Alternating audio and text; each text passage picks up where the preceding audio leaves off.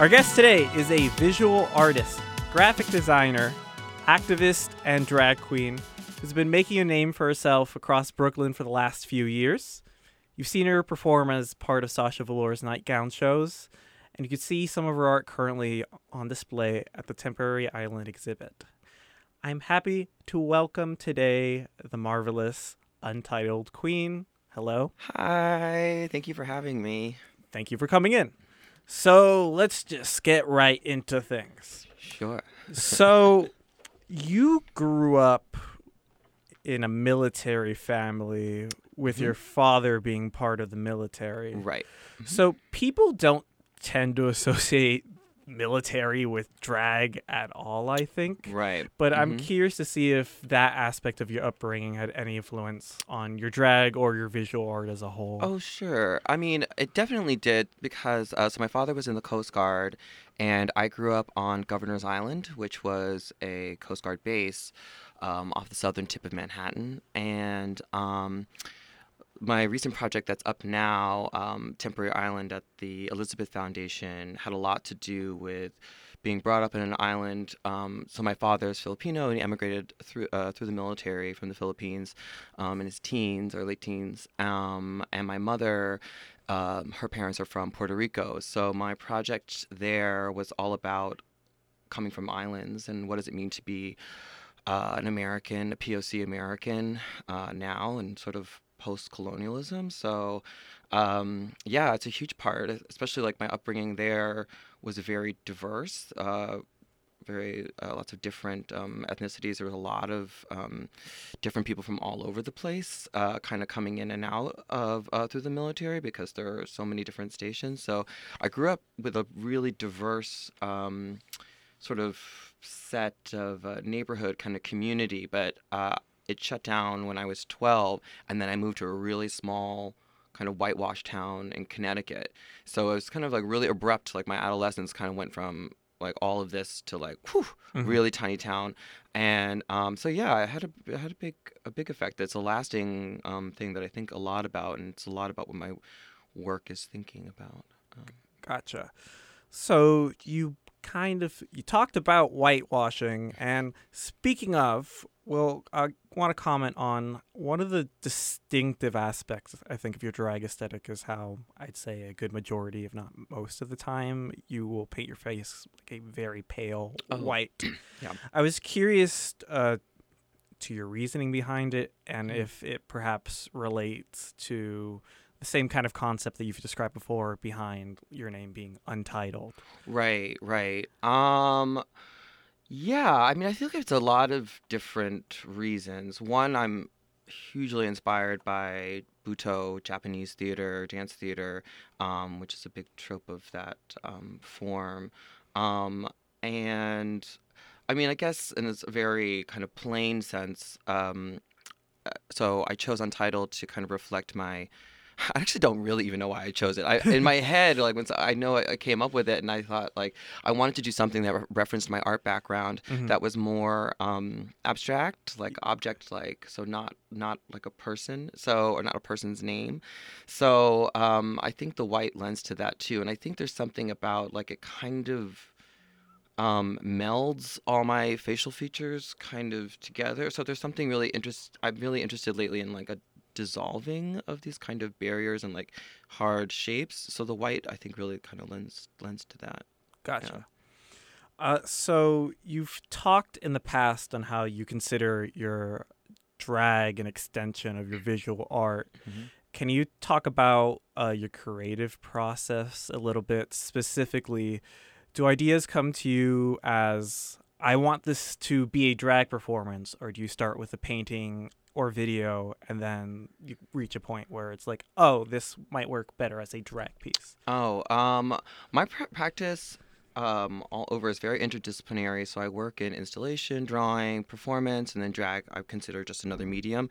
So coming up with stuff, I I feel like it's very um, uh, I guess organic is kind of a silly word. Um, it- never has the same starting point. Like I'll see, like I go, I get inspired a lot by like shopping, dollar store, like seeing things. New York is like a perfect like inspiration place. It's like just you just see so much stuff, and so my mind is open to a lot of things. It's sort of like they're all. I think a lot of my work is it's all floating in the like air, and then I just like am able to grasp pieces, and then I really begin to see connections. So maybe um, I'll have seen like a new anime. I'm like, oh, this is really cool. Maybe like this outfit is like starting to inspire me, and then I'll hear a song that like something clicks, and it's like that. It's sort of like the brain synapses start to go off. So it's really never the same thing. But I'm often inspired by I watch a lot of anime and like, or now I do at least. Um, I don't know, food TV and like dollar stores is a huge inspiration because there's just so much stuff. I'm very much interested in um, DIY uh, craft making. Um, it's always been a part of my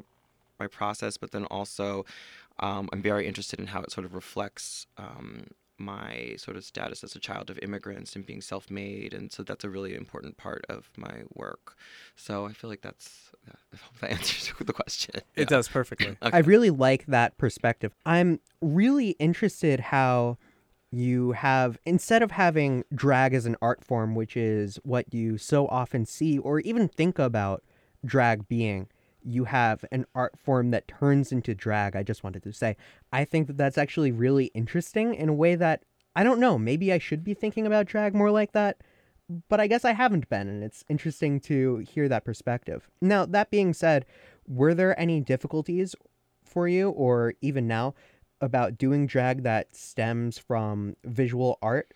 Another way to phrase this, I suppose, are there some ways in which thinking like a visual artist gets in the way of thinking like a drag queen? Oh, I guess I don't separate them. They're just one and the same. I feel it took me a minute to, for me. So I have all this.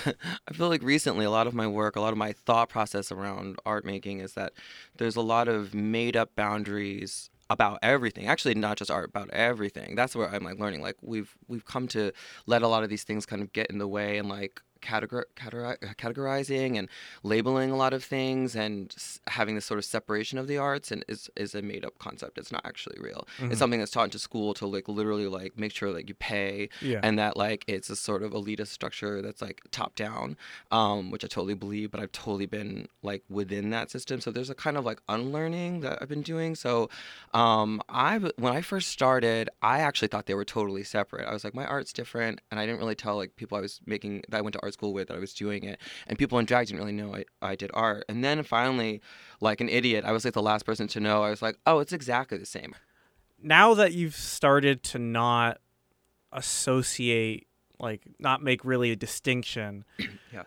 would you still s- say that the drag aspect of your art has had an impact on let's say your painting or your sculpture work or whatever the case may be Mhm. Or um yeah Yeah, I mean they just they feed it feeds it all. The, the thing of what what drag did for me, which was amazing, which I didn't expect. It's totally unexpected. First of all, like when I was in school, a lot of people encouraged me to do it. They all like knew I was a drag queen well, well before me, and so I was like, oh no, I'm not really into it. I wasn't really into drag when I was in uh, grad school, even before then. Like I thought it was cool, but I wasn't that into it. But um, yeah, um, it all the drag was like a light bulb went off and I was like, "Oh my gosh, it brings together all the things I'm interested in all at once." It's really an amazing medium because it's not I think some people think about it as like it's a performance, you get up on a stage, go on, you're done and you're done and it's over. It's very um I call it almost like this is sort of cerebral annoying stuff, but it's I call it almost like a social sculpture because it exists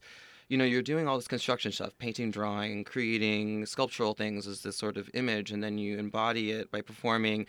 Um, but then it's like really created by like not just you and what you put out there, but how other people begin to perceive it, and it's mediated through internet, media, writing, um, and it lives in this kind of um, really fluid kind of universe, and it's like created and deconstructed as soon as it's made. It's yeah fabulous. And so for me, it was literally like one thing that really like um, made sense. It really was like, oh, okay, this is something that like I call it. Uh, I was telling someone yesterday. Um, it's kind of like I call it like a dumpster. It's probably like where like you can throw everything into it, like light a match, and then it's like, like it's just like great like fire, and then it's everything like it really joins to to me. It just really really like um, opened me up to a lot of stuff. So now that you've started to do drag more often and more frequently, do you find that there are any messages, themes, or ideas that are easier to convey through drag that you couldn't before through, let's say, a painting? Or does the opposite exist? Are there some themes, messages, and ideas that like c- are easier to convey through your drawing? Oh, um, I mean, I feel like I don't know. It's difficult. I feel like there's all these different venues for it. One thing I'll I'll say about this, I think messages. One thing that I I feel like art world and drag world are parallel in many ways because they kind of revolve around networking and creative communities. But one thing I always say that I think was really different is that drag and nightlife is fun.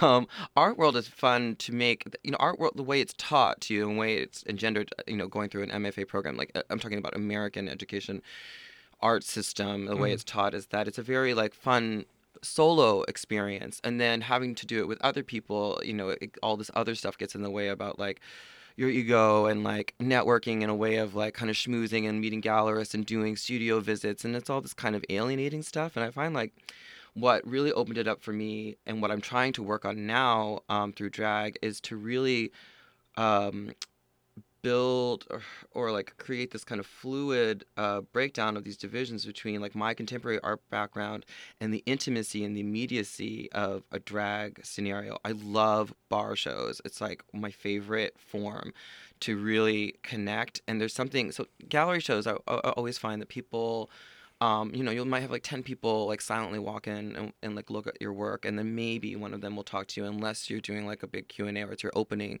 Um, so I feel like the engagement there I've always really been lacking unless I really knew, you know, a lot of the people because I had a strong base um, from people I went to school with. But when you go out in nightlife, you'll have like 50 people giving you immediate reaction because they're telling you, they're cheering you on, or they're reacting right next to you. And then right when you get off, they're either like, that was cool, or like, hey, that wasn't so great, or whatever. Like, let's have a drink. There's something really alive about that experience that really gets me going. Um, so I've been trying to kind of uh, go between these spaces, both bringing it into contemporary art spaces and um, bring art art things to the nightclub. So I think that's sort of how I kind of bring the two together to allow it to speak the way I need it to or I want to. Gotcha. So, one of the recurring themes we've asked people about in the past is changes that they've noticed to the drag scene. Now, we're going to take a quick trip back in time, six Yeah. years ago, November 2013. Um, for reference, this Okay. is What Does the Fox Say era. You know, the Oh, memories we'd all love to forget. Okay. So, just figured I'd point out it, it's a little bit ago. It's longer than you'd think. right, right. Okay. There is a Huffington Post profile about you. Yes. And- yes, sorry, sorry. And yes. in it, they ask how Brooklyn as a community shapes and constructs drag culture. You explain that it happens to be a hotbed for so many types of creative individuals and those hungry to both experience and create culture. Mm-hmm. In this need, there are a lot of opportunities for people to insert themselves into the conversation. In many cases, it creates a sense of family and long lasting friendship with all involved. Mm-hmm. Now, six years later, we're back in the present. Yeah. Have you noticed any changes, for better or for worse, in Brooklyn or in general? Uh, sure. I mean, I think I was sort of touching on it before about this kind of, I think, motivation as to why people start.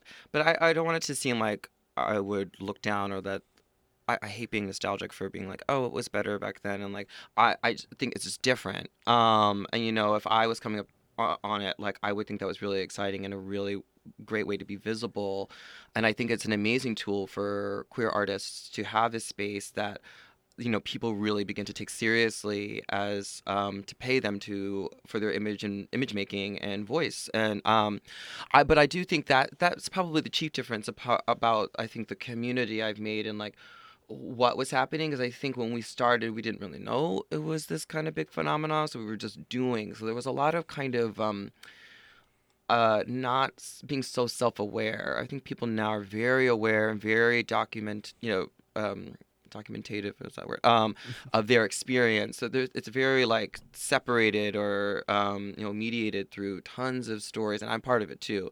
But like you know, you're kind of like going to these uh, it's come to this point where you're going to see like kind of cardboard cutouts of people but they're actually people and they're standing in front of you but they're not. Like um i think there's a distance in that kind of a thing where i think before um we weren't as concerned with so much about likes and followers so we were just kind of doing what we sort of felt like. But you know i don't know new york is always the energy of like i think and it brings so many of the you know i think most compa- some of the most compelling thinkers because they really really want to make it out here and it's such a hustle so they're really trying hard. Um and i still do believe that as far as community in brooklyn which is why i love it is that like it doesn't exist if you don't go. Like it, it, it can't um and that was something i really believed like community was a word i thought was such a silly like it didn't even exist to me as a word. Um but brooklyn was like that really began to make make sense because um, one i didn't know anything about it and then i just like entered this whole group of amazing like creators and friends and um, you know if you didn't go to shows no one was going to come to see yours. If you didn't like help someone it wasn't going to come back to you. It really was something that stood because of the energy that you exchanged that you gave in and out so I feel like yeah, that that part has stayed the same. But yeah, I think a lot of because of this mainstreaming, I think people's how they get into it, what they get out of it, how fast it is for them, and what they expect from it is is quite different. Gotcha.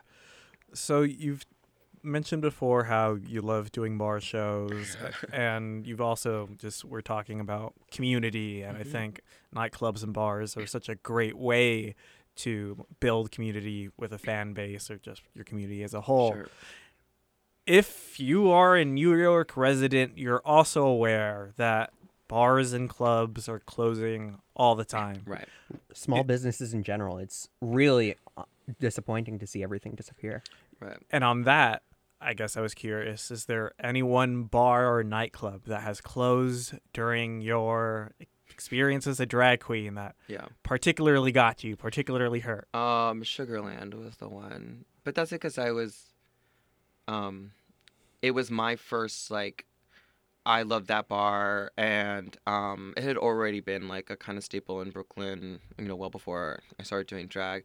Um, and it closed like a year and a half after. And um, again, I always, I never really like to wax nostalgic because it's, I think it's such a like a I don't know a drawback, and I think other people it like puts down other people's experience. But I, um, that one I just loved, and I like I think a lot of people who fell in love with that club because it was like dark and it had a lot of nooks and crannies.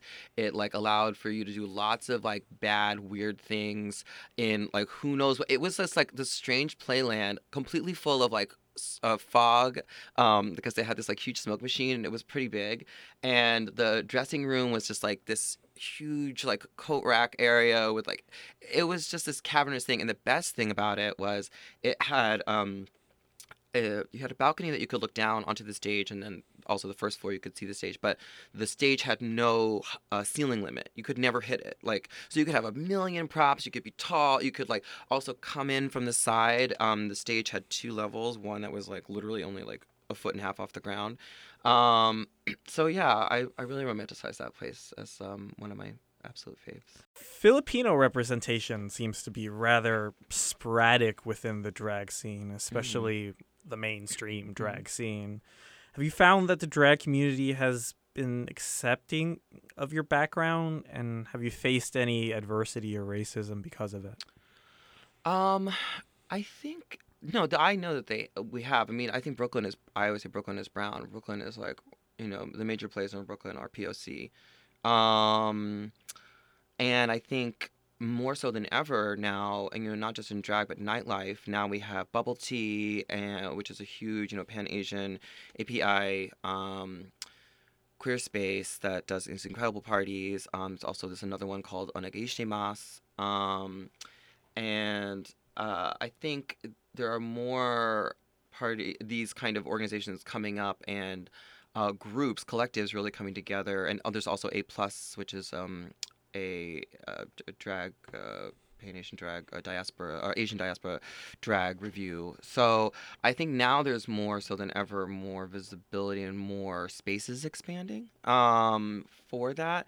But I think when I started there was you know nothing. Um, so again, I think it's like it's difficult and i think it's another thing i've always surprised by because i think like bubble tea is amazing and it's another thing that i'm like wow there's only two you know so you know two major parties that you're going to go to that you're going to be able to see and like see yourself and have um, other performers sort of reflected but um, yeah i mean now i think um, in the the sort of tier um, th- that grew up after me that's going on now has a lot of there's a big Slasian crew so there's um, West Dakota there's um, Dynasty there is um, Suki Sterling um, so like more so than I, I've ever I mean like now they do photo shoots it's like a whole group of Asians I'm like oh my gosh it would just been like me by myself waving one flag. Um, but um, yeah so I think it's a promising thing and I think it's always been an asset to me but I think now more so than ever I like really trying to talk a lot about it and be uh, very visible because I'm aware of how much I think I can do with that, um, you know, visibility. So, in addition to being Filipino, you're also Puerto Rican. Yeah.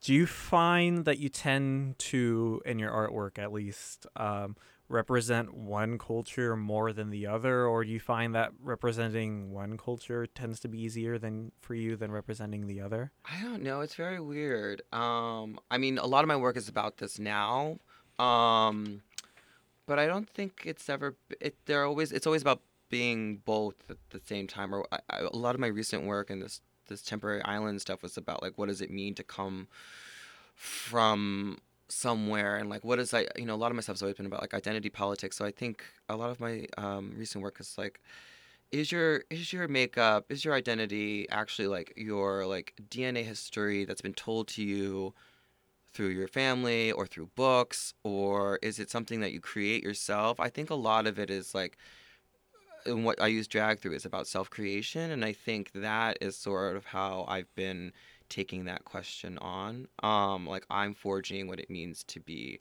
a Puerto Rican and Filipino, and in addition to all these things that I've um, inherited. Um, so it's a kind of this mix. I just got this queer, uh, uh, queer uh, people of color uh, anthology, uh, poetry anthology called Nepantla. And I had um, edited by Christopher Soto. Nepantla, which I had never heard of, uh, is I, this Chicano Aztec word that was used to describe a feeling of in betweenness. And I'm like, of course, I picked this book up and I was like, mm, let me look through this. And this word, um, basically, I guess, was invented uh, like during the Aztec times when they were being colonized by the Spaniards, and it was meant to kind of characterize the culture that they were trying to hold on to, their native culture, and then this new culture being oppressed upon them and being in between. And so I feel like my I've always felt the sort of in betweenness and like what does it mean to kind of carry all these things and so I just picked up this book like yesterday so um so I'm like oh I'm getting really into this this concept um so yeah I feel like that's that's how I've been thinking about it Gotcha. So, as when I'm, I'm sure that when you started out, you had lots and, and lots of different ideas and concepts. mm-hmm. And as anybody who's starting out in a new field that they're just brimming with ideas for, sometimes not all of them end up coming through. Are there any ideas or bits that you did at the start of your career as a drag queen that you'd like to reimagine or return to? I think that I'm always remaking the same work. Not like the same piece, but the work, the ideas of my things and like how I um, approach them are always cycling in my stuff. So I feel like I'm, I've, I, and I don't mean that in like a repetitive, boring way. At least I don't think it. So because I go back to it because it draws me to it. So, um, I feel like I'm always cycling the same thing. I'm always thinking about some sort of like kind of soft sculpture, amorphous kind of large like immersive body sculpture kind of a thing and then a song that like tells a story narrative storytelling is a huge thing um I, the, the fun thing about drag mean it's also crazy um but the fun thing about drag is that you can do anything i think i mean when i came from it because i didn't I didn't come. I guess I hadn't been watching so much drag. I was like, I can do anything I was doing in my art practice. So it just all seemed to go. Um, it was great, and I could try so many. Also, back then when I started, um, there were so many drag shows. Or there was so much like hunger for drag and like the local bar.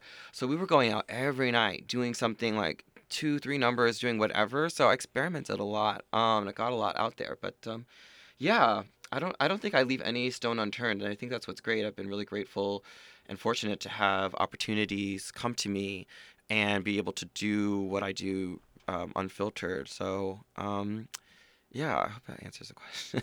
like, yeah, definitely.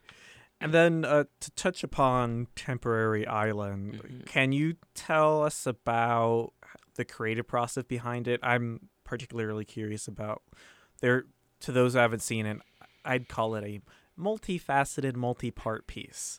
So, what came first for you in the design process? What did you find most difficult about creating the piece? And Sure. So, Temporary Islands is a sh- group exhibition, but it's um, through this residency called the Shift Residency th- that is through this Elizabeth Foundation of the Arts Gallery. Um, and it's this amazing residency, and it's very specific. It's for artists that work full time at arts organizations. So when I saw that I was nominated to apply, I was like, "This is my life. I have to get this. If I don't get this, it's gonna be terrible." Um, and I got it. And what's amazing is, so I work full time doing graphic design for a nonprofit called BRIC, and it's very the balance of time um, and art making is very challenging, uh, to say the least.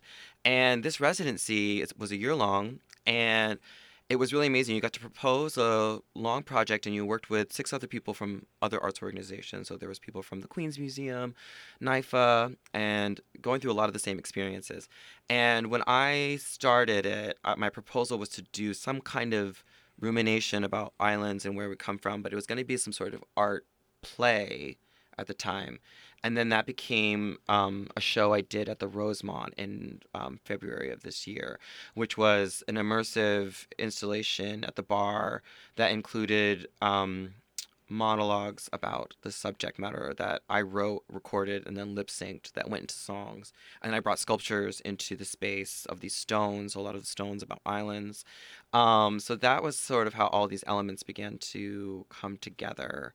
Um, and so, and then I made a costume for the piece that also had all these um, stone elements. It was all this kind of like, I, I call I was calling the piece the sort of reverse manifest destiny, where it's like I'm reclaiming this sort of territory, you know, from colonialism, but it's not a territory of actual land, but a territory of like performance and body and mind and creation. So um, that's sort of where the sort of installation and all these things came from. And I can tell that if we've had a common theme here, it's been the dissolution of labels and constrictions. Sure. That being said, I'm going to ask this anyway. Yeah. Even though I feel like I'm going to know the answer. Oh, but who yeah. knows? when it comes to your artwork Mhm. and people interpreting it, are you the sort of person who wants to explain it and make sure that your meaning through the artwork is clear? Or are you the sort of more laissez faire type who will say, how you interpret it is how you interpret it? Um, I'm more. I'm like an in between, more in betweenness. I'm like the Nepantla of this. Um, I'm gonna start like using this word and make it, and then they're gonna be like, "That's the wrong definition." um, I'm like in between. Like I feel like I come with it with a certain intentionality that I really want to be um, accessible, that people understand. I think that I, you know, I do have a thought process, and um, you know, it means something to me in a certain way, but I never want to shut down meaning. It's like I can't ever claim to know everything about what my art is about. I you know I'm learning about it all the time. I don't even, I can't even like make legible what where it comes from. Like I have ideas about where it comes from, but really, you know, I just respond. You know, that's I've been working a lot, like thinking like art for me is a language, and I'm trying to communicate. And so every time I make work, it's an attempt at a phrase, it's an attempt to utter something, and it's not always distinguishable. It doesn't always make sense. It doesn't always translate. But I'm uh, trying, and um, however people receive it, you know, I can ne- can never control, and I don't think I would want to. I do really want want to keep it open, but I I do think it's nice when to not always be so um, I don't know, so abstract, so um, distant to people if they want to know about it. Perfect. Well, that's it for questions. In terms of the people following you, keeping track of where you are, knowing what you're up to, where can they track you down? They can track me down on Instagram and Venmo. same, same Untitled Queen, one word. Um, I use Facebook sometimes, but usually my Instagram right now is like the really. I also have my website matthewdeleon.com, um, where I post most of my um, events and things going on, and yeah. Perfect. Well, thank you so much for your time. Oh my gosh, thank you so much for having me. Great. Thank you.